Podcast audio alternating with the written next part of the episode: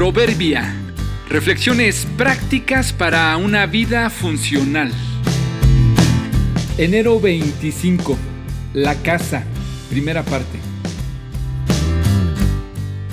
La vida es más llevadera admitiendo que solo somos administradores de lo que tenemos. Hace algunos años, cuando nuestros dos hijos eran pequeños, vivíamos en una gran casa con recámaras y estancias amplias con un enorme espacio de jardín donde mis hijos podían jugar y podíamos invitar amigos para comer y teníamos dos perros que corrían con libertad. Lo mejor de todo era que el tamaño de dicha casa no concordaba con lo que pagábamos por la renta mensual. Alguna amiga nos había presentado a la hermana del dueño y nos bendijo con un costo muy accesible. Según ella nos platicó, su hermano llevaba varios años viviendo en el extranjero y ella se había quedado con la encomienda de invertir el dinero de su hermano y lo usó en la casa donde vivíamos. Nos acomodamos y nos adaptamos muy bien a la ciudad y la casa. Estaba ubicada cerca de un pequeño parque donde los niños podían también salir a divertirse. Teníamos buenos vecinos que nos visitaban con frecuencia y yo podía ir caminando a mi trabajo. Fue un buen lugar que poco a poco fuimos haciendo nuestro.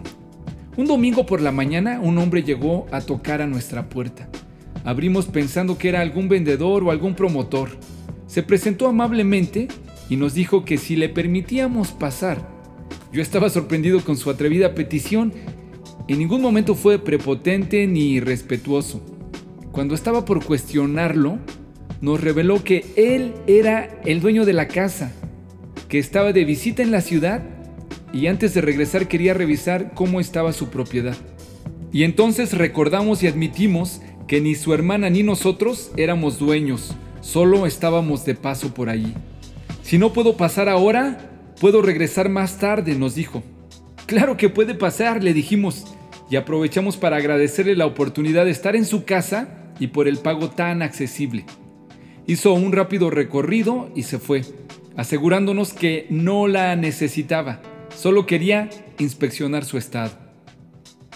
Pensando en esta historia recordé también que esta casa donde vivimos todos la tenemos prestada. También los dones y las posesiones y las habilidades.